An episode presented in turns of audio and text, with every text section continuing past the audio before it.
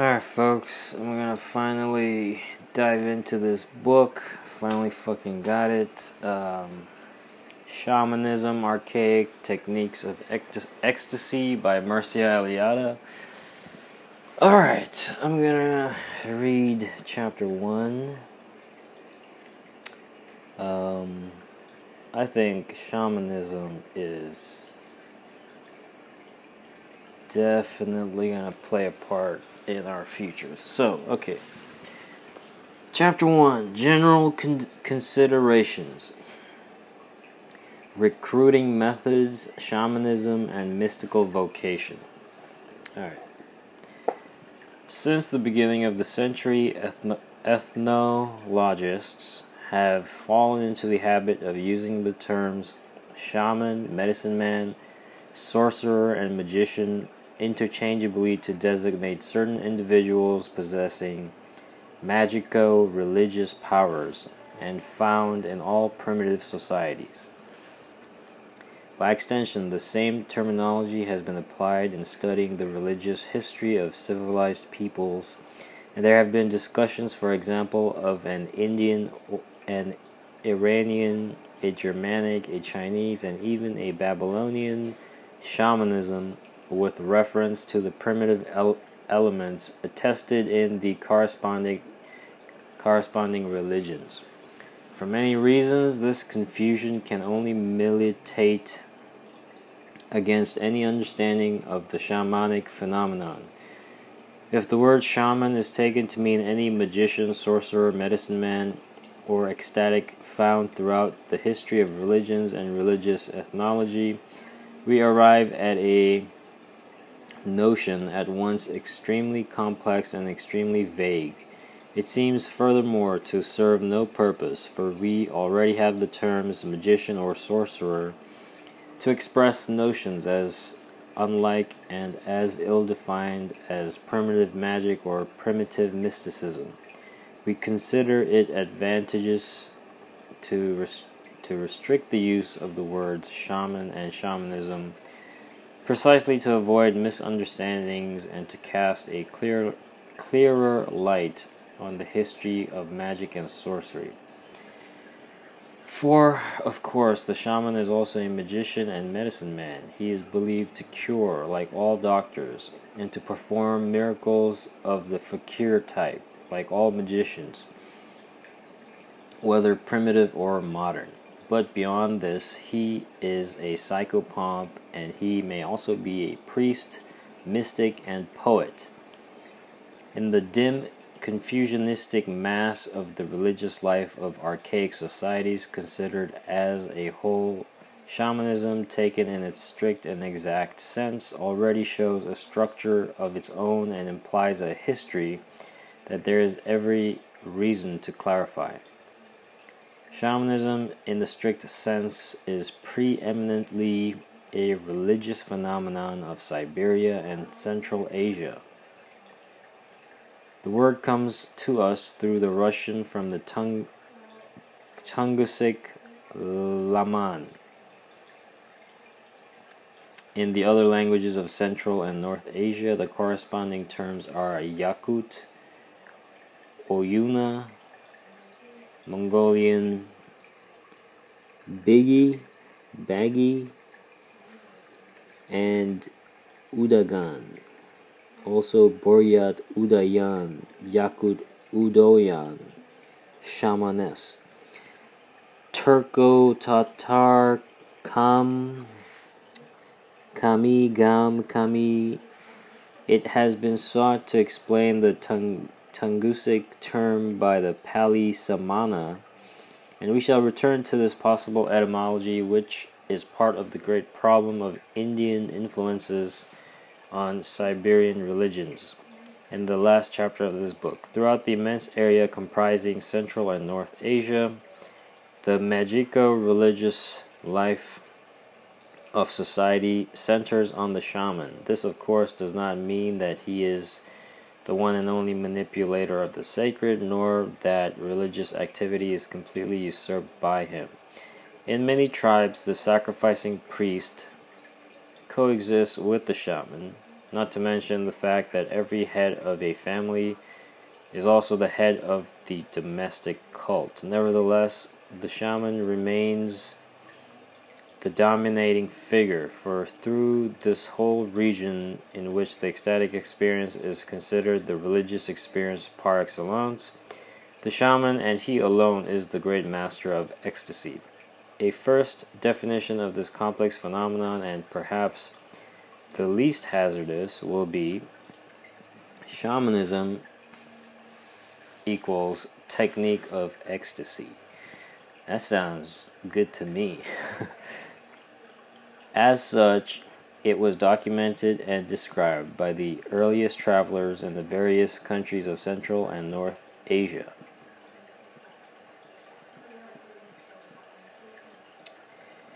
General recruiting methods.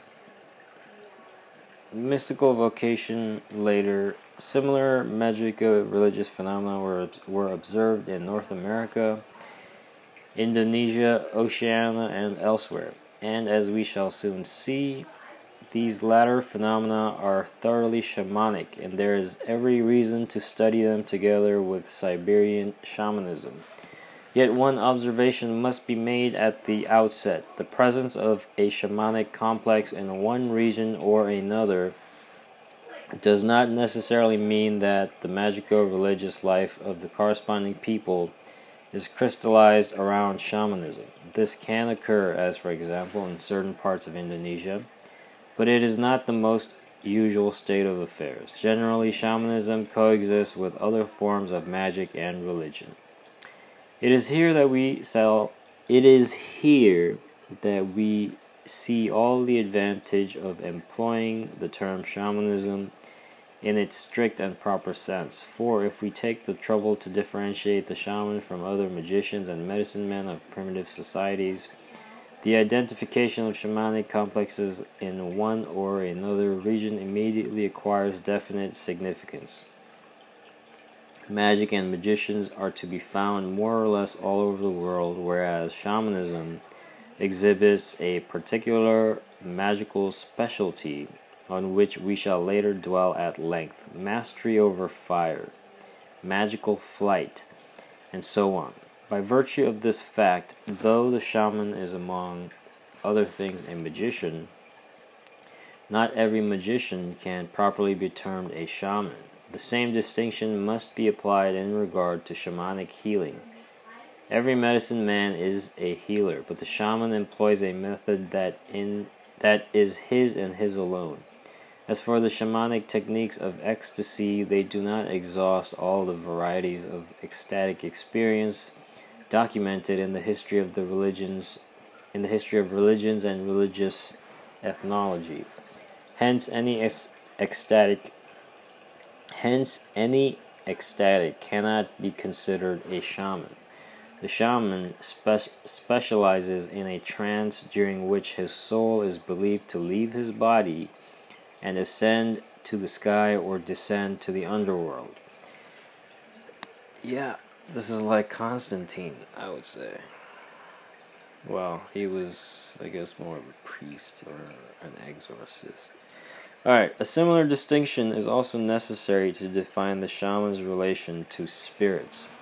All through the primitive and modern worlds, we, we find individuals who profess to maintain relations with spirits whether they are possessed by them or control them. Several volumes would be needed for an adequate study of all the problems that arise in connection with the mere idea of spirits and of their possible relations with human beings. For spirit can equally well be the soul of a dead person, a nature spirit, a mythical animal, and so on. But the study of shamanism does not require going into all this. We, we need only define the shaman's relation to his helping spirits. It will, it will easily be seen wherein a shaman differs from a possessed person. For example, the shaman controls his spirits in the sense that he, a human being, is able to communicate with the dead, demons, and nature spirits without thereby becoming their instrument. To be sure, shamans are sometimes found to be possessed, but, but these are exceptional cases for which there is a particular explanation. These few prelimin- these few preliminary observations already indicate the course that we propose to follow in order to reach an adequate understanding of shamanism. In view of the fact that this magical religious phenomenon has had its most complete manifestation in North and Central Asia, we shall take the shaman of these various of these regions we shall take the shaman of these regions as our typical example. We are not unaware and we shall endeavor we shall endeavor to show that Central and North Asian shamanism, at least in its present form, is not a primordial ph- phenomenon free from any external influence. On the contrary, it is a phenomenon that has a long history. But this Central Asian and Siberian shamanism has the advantage of presenting a structure in which elements that exist independently elsewhere in the world that is, special relations with spirits, ecstatic capacities, permitting of magical flight, ascents to the sky, descents to the underworld, mastery over fire, etc., are here already found integrated with a particular ideology and validating specific techniques. Shamanism, in this strict sense, is not confined to Central and North Asia, and we shall endeavor later to point out the greatest possible number of parallels. On the other hand, certain shamanic elements are found in isolation in various forms of archaic magic and religion.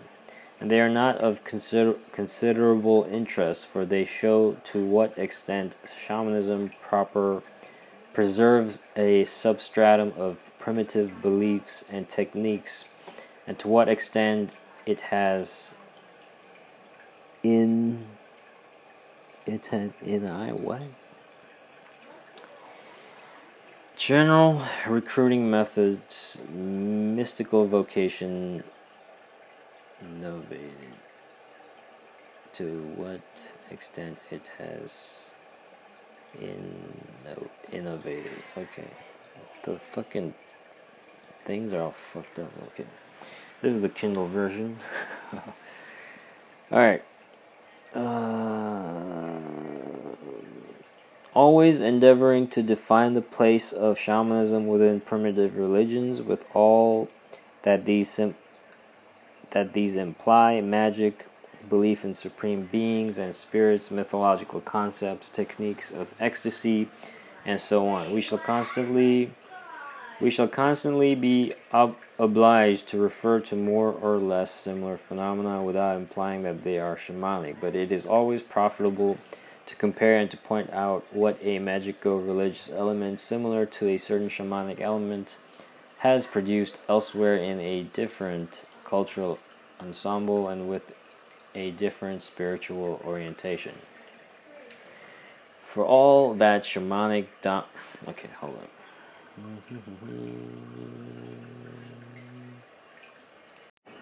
All right, let's see. Get, get, okay. For all that shamanism dominates, there, for all that shamanism dominates the religious life of Central and North Asia, it is nevertheless not the religion of that vast region. Only convenience or confusion has made it possible for some investigators to consider the religion of the Arctic or Turco Tatar peoples to be shamanism. The religions of Central and North Asia extend beyond shamanism in every direction, just as any religion extends beyond the mystical experience of its privileged adherents. Shamans are of the elect, and as such, they have access to a region of the sacred inaccessible to other members of the community. Their ecstatic experiences have exercised and still exercise a powerful influence on the stratification of religious ideology, on mythology, on ritualism. But neither the ideology nor the mythology and rites of the arch of the of the Arctic, Siberian, and Asian peoples are the creation of their shamans.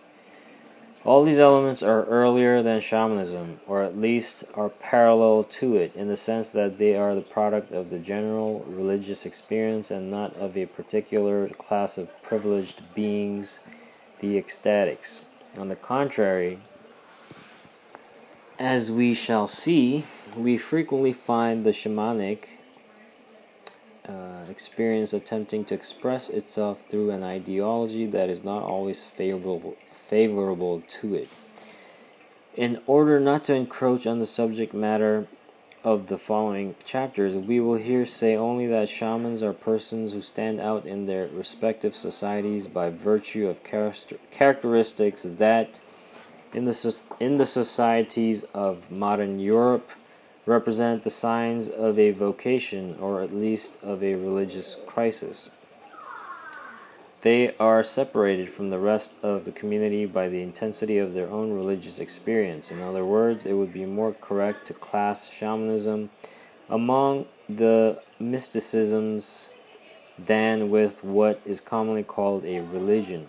We shall find shamanism within a consi- considerable number of religions, for shamanism always remains an ecstatic technique at the disposal of a particular elite and re- and represents, as it were, the mysticism of of the particular religion. Sorry about that. Okay. Um,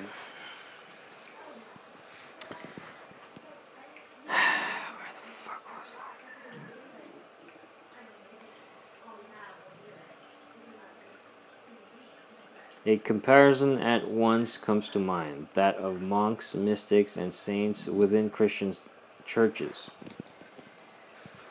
But the comparison must not be pushed too far. In contrast to the state of affairs in Christianity, at least during its recent history, peoples who profess to be shamanists accord to be shamanists accord considerable importance to the ecstatic experiences of their shamans. These experiences concern them concern them personally and immediately, for it is the shamans who, by their trances, cure them, accompany their dead to the realm of shades, and serve as mediators between them and their gods, celestial or infernal, greater or lesser.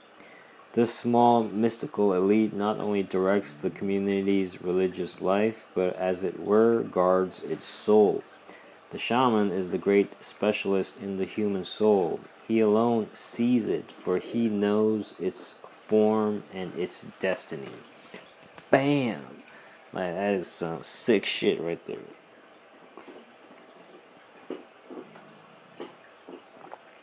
This is what I'm saying. Like, the more, the more of all the lies and bullshit that um,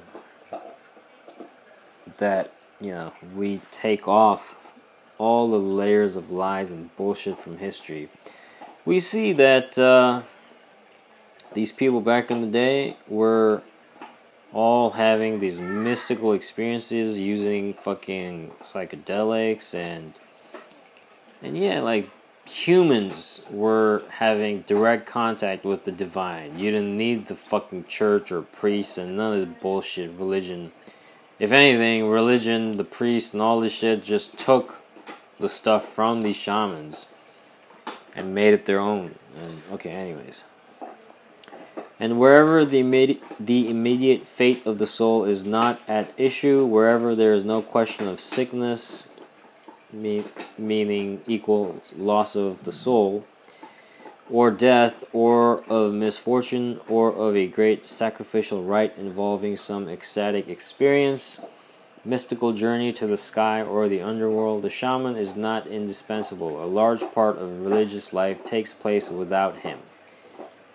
See, like, that's why sometimes when I read the book of Job, some of the stuff in the Bible, when I read it through the lens of a fucking shaman tripping on some crazy psychedelic and having these visions and speaking in poetry, I mean, that is what it is. That's, that's what they do.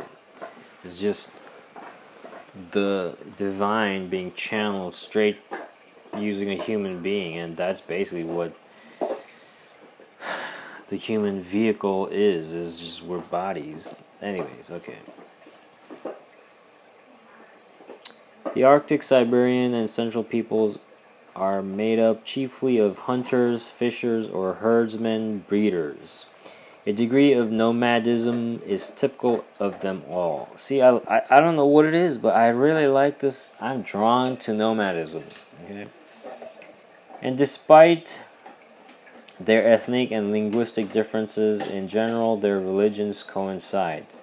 Chukchi, Tungus, Samoyed, or Turco Tatars to mention only some of the most important groups, know and revere a, a celestial great God, an all powerful creator, but on the way to becoming a Densotiosus.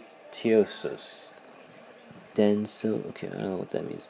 Sometimes the great god's name even means sky or heaven. Such, for example, is the Num of the Samoyed, the Buga of the Tungus, or the Tengri of the Mongols also Ten, Tengri of the Buryat, Tangir of the Volga Tatars, Tingir of the Baltir. Okay, yeah. Even when the concrete name of the sky is lacking, we find some one of its most characteristic attributes high, lofty, luminous, and so on. Thus, among the um, Thus, among the Ost, Ostiak of the Irtish, the name of the celestial god is derived from Saki, the primitive, the primitive meaning of which is luminous, shining light. That's interesting, huh? This is spelled the same way as Saki, but over here it means luminous, shining light. The Yakut call him Lord, Father, Chief of the world. The Tatars of the Altai, White Light, Ak Ayas. The Koryak, the one on high. That's interesting. It's Ayash. Ayas kind of makes me think of Akash in, in Hindi, which means sky, Akash the one on high, the master of the high, and so on. The Turco Tatars, among whom the celestial great God preserves his religious currency more than among their neighbors to the north and northeast, also call him chief, master, lord, and often father. This celestial God who dwells in the highest sky has several sons or messengers who are subordinate to him and who occupy lower heavens. Their names and number vary from tribe to tribe. Seven or nine sons or daughters are commonly mentioned, and the sh- and the shaman maintains special relations with some of them. These sons, messengers, or servants of the celestial god are charged with watching over and helping human beings. The pantheon is sometimes far more numerous, as for example among um, See, this shit cuts off. It's like, where, what? Among this phenomenon, which is especially important for the history of religions, is by no means confined to Central and North Asia. It is found throughout the world and has not yet been entirely explained. Okay, patterns and okay, if only indirectly it is hoped that the present work will throw some light on this problem. Blah blah blah blah blah. The Buryat mentioned 55 good and 44 evil gods who have been forever opposed in unending strife. But, as we shall show later, there is reason to believe that both this multiplication of gods and their mutual hostility may be comparatively recent innovations.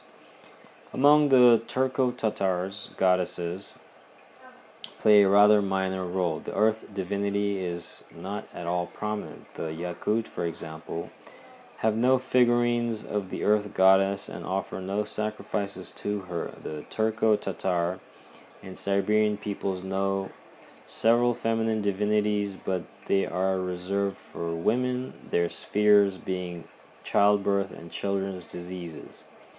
The mythological role of woman is also also markedly small, although traces of it remain in some shamanic traditions.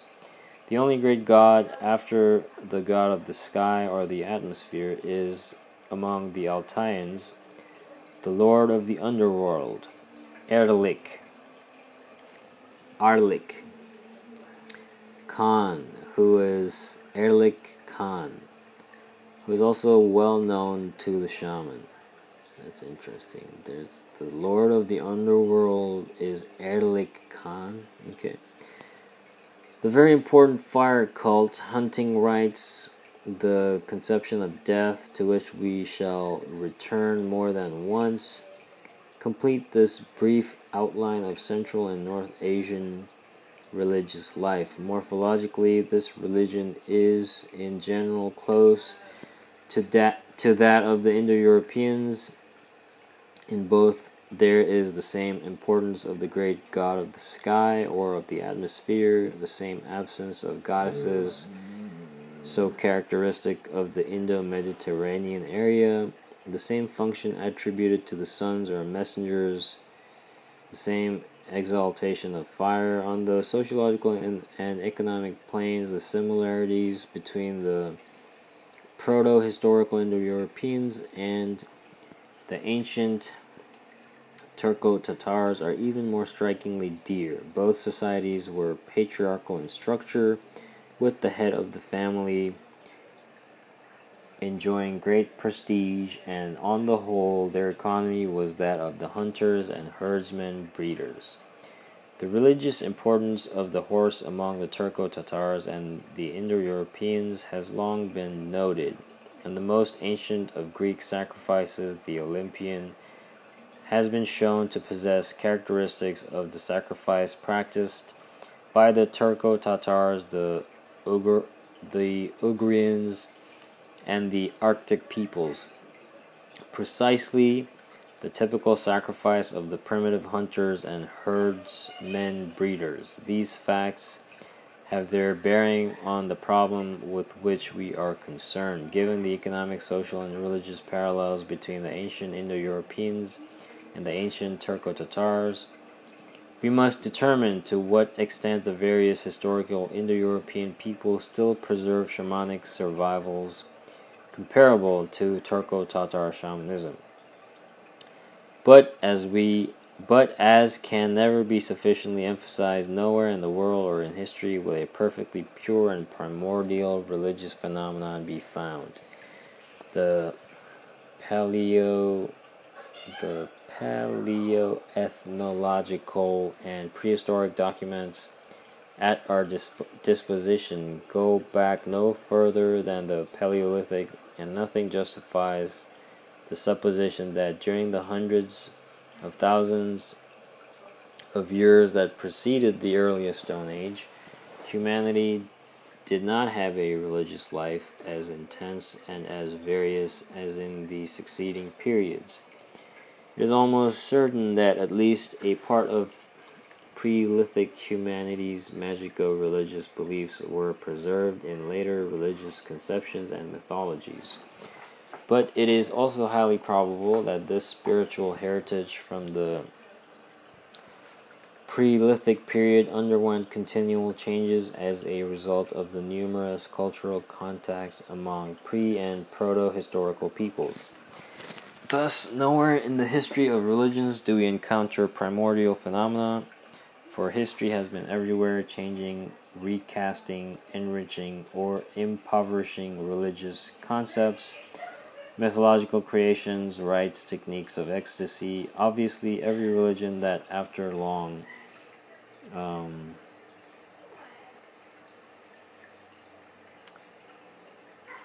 obviously every religion that after long um, after long processes of inner transformation finally develops into an autonomous structure presents a form that is its own and that is accepted as such in the later history of humanity but no religion is completely new no religious message completely abolishes the past rather there is a recasting, a renewal, a rev, revelize, a revalorization. What? Revalorization. Okay. And intend and integration of the elements, the most essential elements of an immemorial religious tradition. These few remarks will serve for the present to delimit the historical horizon of shamanism. Some of its elements, which we shall indicate later, later are clearly archaic, but that does not mean that they are pure and primordial. In the form in which we find it, Turco Mongol shamanism is even decidedly marked by Oriental influences, and though there are other shamanisms, shamanisms, what shamanisms, without such definite and recent influences, they too are not primordial. As for the Arctic, Siberian, and Central Asian religions, in which shamanism has reached its most advanced degree of integration,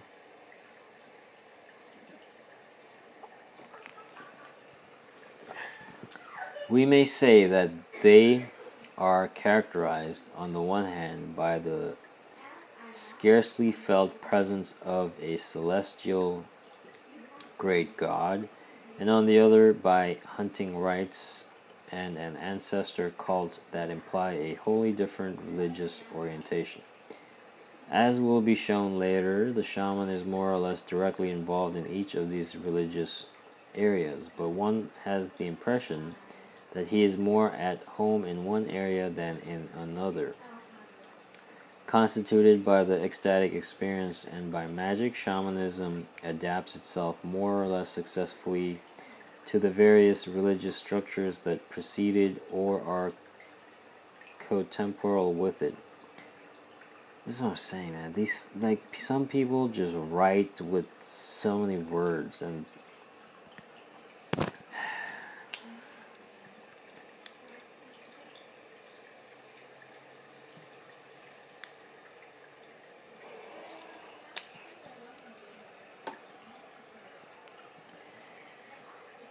replacing the description of some shamanic performance in the frame of the general religious life of the people concerned.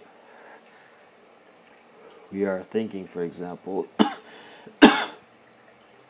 of the celestial great God and the myths about him.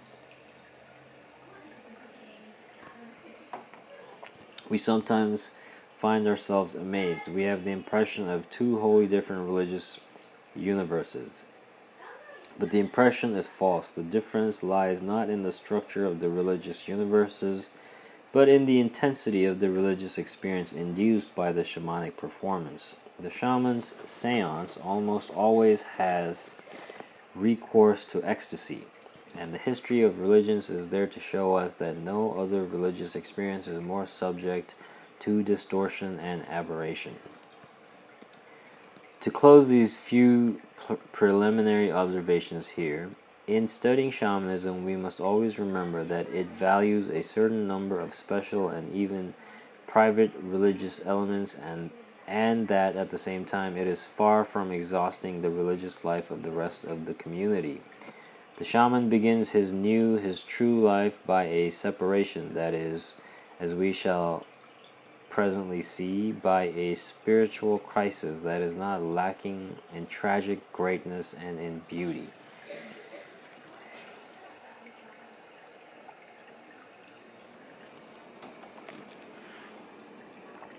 Alright, how long is this fucking chapter, man? God damn.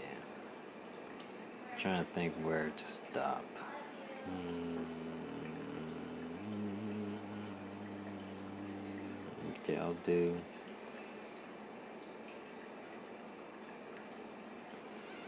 Okay, the bestowal of shamanic powers.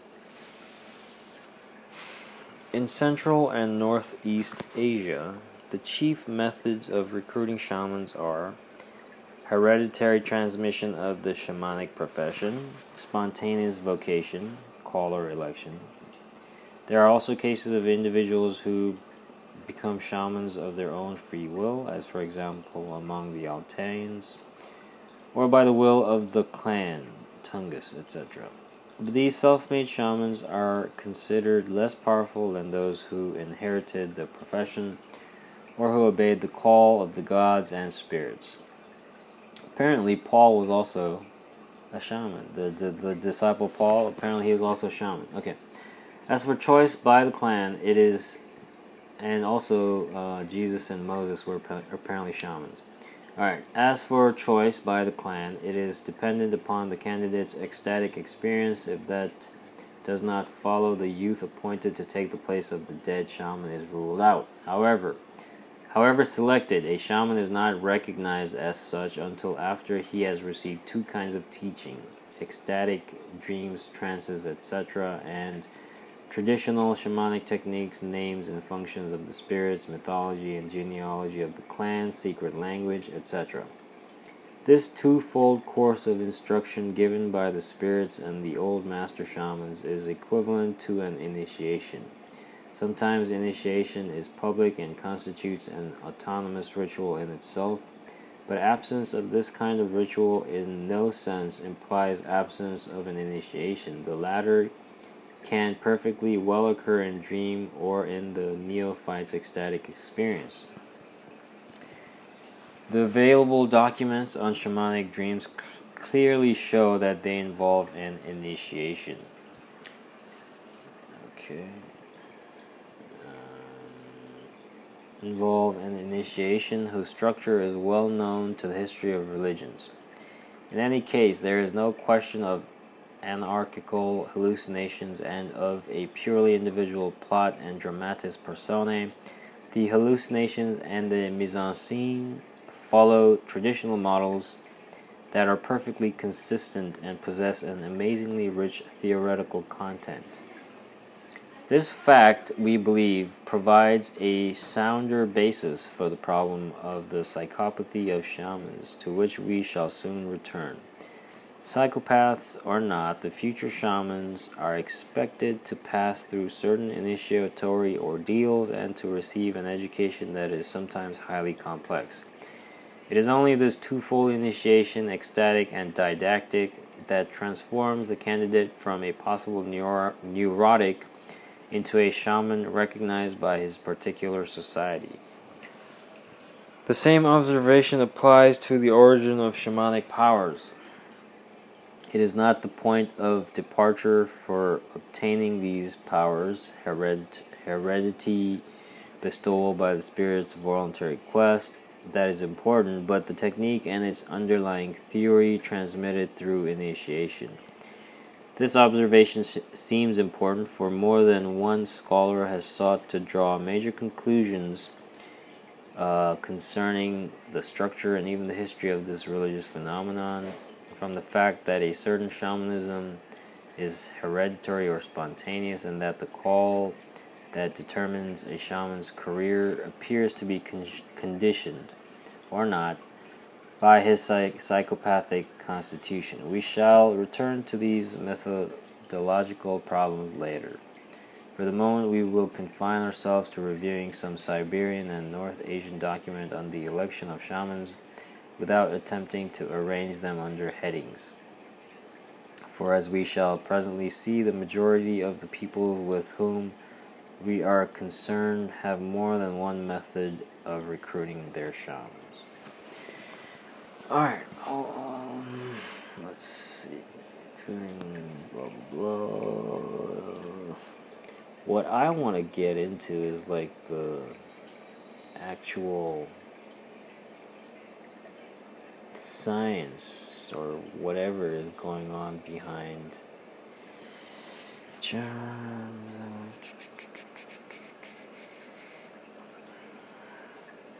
Hmm. Let's see where we at. We're at 40 minutes pretty much. Uh, time 843. Um, I think I'll stop there. Yeah, that's probably good enough. Alright. Peace.